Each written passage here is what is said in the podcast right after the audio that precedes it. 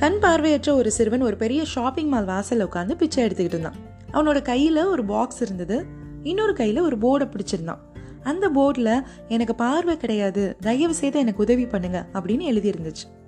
அவன் கையில் வச்சுருந்த இன்னொரு பாக்ஸில் ரொம்ப கம்மியாக தான் காசு இருந்துச்சு. ஏன்னா அந்த கடைக்கு போகிறவங்க வர்றவங்க அப்புறம் அந்த கடையை க்ராஸ் பண்ணி போகிறவங்க இந்த பையனை பார்த்துட்டு இவன் போர்டில் எழுதியிருந்ததை பார்த்துட்டு சில பேர் தான் காசு போட்டாங்க. சில பேர் காசு போடாமல் அப்படியே போயிட்டு இருந்தாங்க. அப்போ அந்த வழியாக போன ஒருத்தர் அந்த பையனை பார்த்துட்டு அந்த பையனோட பக்கத்தில் வந்து அவன் பாக்ஸில் கொஞ்சம் காசை போட்டுட்டு அந்த பையன் வச்சுருந்த போர்டை வாங்கி அதை திருப்பி அதில் வேறு எதையோ எழுதினார். அகைன் அந்த போர்டை அவன் கையிலேயே அதுவும் கரெக்டாக அவர் எழுதுனது தெரிகிற மாதிரி கையில் அவன் கையில் கொடுத்துட்டு ஷாப்பிங் மால்குள்ளே போயிடுறாரு. ரொம்ப சீக்கிரத்தில் அந்த பையன் கையில் வச்சுருந்த டப்பா ஃபுல்லாக ஆரம்பிக்குது.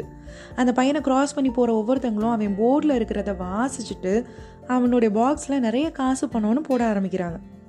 ஷாப்பிங் எல்லாம் முடிச்சுட்டு கடையிலேருந்து வெளியே வந்த அந்த மனுஷன் அந்த பையனோட பாக்ஸ் வந்து காசு பணம் நிரம்பி இருக்கிறத பார்த்து ரொம்ப சந்தோஷப்படுறாரு. அந்த பையனோட பக்கத்தில் அவர் வர்றப்போ அவருடைய ஷூ சத்தத்தை வச்சு இவர் தான் நம்ம கையிலேருந்து போர்டை வாங்கி எதையோ எழுதினவர். அதனால தான் தன்னோட பாக்ஸில் நிறைய காசு வந்து விழுந்தது அப்படின்லாம் உணர்ந்துக்கிட்ட அந்த பையன் அவரை கூப்பிட்டு ஐயா நீங்கள் தானே என்னோட போர்டில் என்னமோ எழுதுனீங்க? என்ன அப்படி எழுதுனீங்க? அப்படின்னு கேட்டான். அதுக்கு அவர் நான் உண்மையை தான்ப்பா எழுதினேன். ஆனால் நீ என்ன உண்மையை எழுதியிருந்தியோ அதை கொஞ்சம் மாற்றி எழுதினேன் அப்படின்னு சொன்னார்.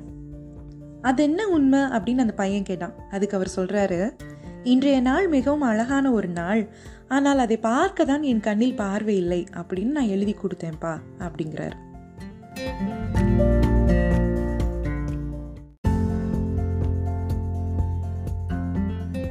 அந்த பையன் ஃபஸ்ட்டு எழுதியிருந்ததும் உண்மைதான். இவர் எழுதியிருந்ததும் உண்மைதான். ஆனால் ரெண்டாவது எழுதப்பட்ட உண்மையான வார்த்தைகள் தான் மற்றவங்களுக்கு அவங்க எல்லாம் எவ்வளோ ப்ரிவிலேஜ் அப்படின்னு புரிய வச்சுது. ஒவ்வொரு அழகான நாளையும் பார்க்குறதுக்கு நம்மளுடைய கண்களில் பார்வை இருக்குது ஆனால் அந்த நாளை நம்ம அப்ரிஷியேட் பண்ணுறதில்ல நம்ம கண்ணில் பார்வை இருக்குது அப்படின்னு கூட நம்ம கிரேட்ஃபுல்லாக இருக்கிறதில்ல அப்படின்னு அவங்களுக்கு புரிய ஆரம்பிச்சனால தான் அந்த பையனோட பாக்ஸில் அவங்க காசு பணம் எல்லாம் போட ஆரம்பித்தாங்க இந்த சென்ஸ் ஆஃப் கிராட்டிடியூட் இந்த நன்றி உணர்வுன்னு இருக்குல்ல இதை பற்றி நிறைய செல்ஃப் ஹெல்ப் புக்ஸ் வந்துக்கிட்டு இருக்கு. இந்த கிராட்டிடியூடாக நம்ம ஃபீல் பண்ணுறனால நம்முடைய வாழ்க்கையில் எவ்வளோ நன்மைகள் நடக்கும் அப்படிங்கிறத நிறைய ரைட்டர்ஸ் வந்து இப்போ புத்தகங்களாக எழுதி போட்டுக்கிட்டு இருக்காங்க. ஈவன் பாலோ கோயலோன்னு ஒரு ரைட்டர் இருக்கார். அவர் அவரோட புக்கு த அல்கமிஸ்ட் அப்படின்னு ரொம்ப பிரபலமான ஒரு புக்கு அதில் கூட கிராட்டிடியூட் பற்றி ரொம்ப அழகாக சொல்லியிருப்பார். சின்ன சின்ன விஷயங்களில் தான் எக்ஸ்ட்ரானரி விஷயங்கள். நம்ம வந்து தினமும் பார்க்குறோம். அதெல்லாம் வந்து ஒரு மேட்ரே இல்லை அப்படின்னு நம்ம நினைக்கிற ரொம்ப லிட்டில் லிட்டில் திங்ஸ் தான் எக்ஸ்ட்ரானரி திங்ஸ் அந்த மாதிரி இயற்கையாக இருக்கட்டும் இல்லை நமக்கு கிடைக்கிற உணவாக இருக்கட்டும் தண்ணியாக இருக்கட்டும் உடைகளாக இருக்கட்டும் நமக்கே நமக்கான மனிதர்கள்னு சில பேர் இருப்பாங்கல்ல.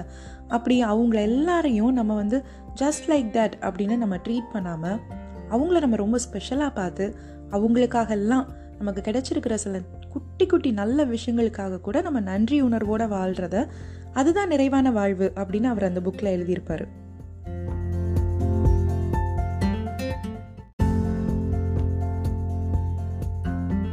இந்த சென்ஸ் ஆஃப் கிராட்டிடியூட் இந்த நன்றி உணர்வுங்கிறது நம்ம வாழ்க்கையில் ரொம்ப சந்தோஷமாக இருக்கிறப்பவும் இருக்கணும். இல்லை ஒரு சேலஞ்சிங்கான சுச்சுவேஷன் லைஃப்பில் இருக்குது ஒரு சோதனையான நேரத்தில் நம்ம இருக்கோம் அப்படின்னாலும் அந்த நேரத்துலையும் நம்ம கருத்திற்கு நன்றி உள்ளவர்களாக இருக்கணும். ஏன்னா அப்படி நம்ம அந்த ஒரு சோதனையான நேரத்துலையும் நம்ம கர்த்தருக்கு நன்றி உணர்வோடு இருந்தோம். அவருடைய நன்மைகள் எல்லாம் நினச்சி நம்ம தேங்க் பண்ணோம் அப்படின்னா கர்த்தர் அந்த சோதனையான நேரத்தை மாற்றி போடுவார். இப்படி தான் பைபிளில் யோனா அவரோட இஷ்டத்துக்கு ஒரு முடிவெடுத்து கர்த்தர் சொன்ன மாதிரி நினைவுக்கு போகாமல் தர்ஷிச்சுக்கு போக கப்பல் ஏறி போகிறாரு அப்போ கடல் கொந்தளிக்குது. கடலில் பெரிய கொந்தளிப்பு வந்தப்போ கப்பல் கேப்டன்லேருந்து எல்லாரும் யாரால இப்படி கடல் கொந்தளிக்குது? அப்படின்னு சீட்டு போட்டு பார்க்குறாங்க. சீட்டு யோனா பேரில் விழுது. சரி ரைட்டுன்னு யோனாவை தூக்கி அவரை கடலில் போட்டுறாங்க. அப்போ ஒரு பெரிய மீன் வந்து யோனாவை விழுங்கிடுச்சு. மீன் வயிற்றுக்குள்ளே போன யோனா மனம் திரும்பி என்ன பண்ணார் தெரியுமா? ஆளியில் போய் கடற்பாசியெல்லாம் என் தலையை சுத்துச்சு.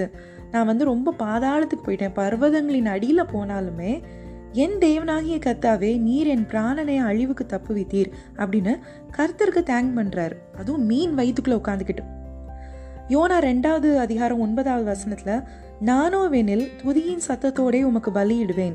நான் பண்ணின பொருத்தனையை செலுத்துவேன். ரட்சிப்பு கருத்தருடையது அப்படிங்கிறார். யோனா இப்படி ஒரு பயங்கரமான உயிர் போகிற சுச்சுவேஷனில் கூட புலம்பலை கதறலை. கர்த்தருக்கு தேங்க் பண்ணுறார் என்னை உயிரோட காப்பாற்றினதுக்காக நான் பண்ண பொருத்தனையெல்லாம் நான் செலுத்துவேன் கர்த்தாவே அப்படின்னு அவர் ப்ரேயர் பண்ணுறார் நாமும் கூட எந்த சூழ்நிலையில் இருந்தாலும் கர்த்தர் செய்த நன்மைகளை நினச்சி கர்த்தரை துதிக்கணும். ஒரு நன்றி உணர்வோடு எப்போவுமே நம்ம இருந்தோம் அப்படின்னா பவுல் ஒன்று தெஸ்லோனிக்கர் அஞ்சு பதினெட்டில் சொல்கிறது போல் எல்லாவற்றிலையும் ஸ்தோத்திரம் செய்யுங்கள். அப்படி செய்வதே கிறிஸ்து இயேசுவுக்குள் உங்களை குறித்த தேவனுடைய சித்தமாக இருக்கிறது. அப்படின்னு பவுல் சொல்கிறது போல் கர்த்தருடைய சித்தத்தை நம்ம நிறைவேற்றும் எப்பவும் எல்லாவற்றிலையும் கர்த்தருக்கு ஸ்தோத்திரம் செலுத்துவோம். கர்த்தர் நம்மை ஆசிர்வதிப்பாராக.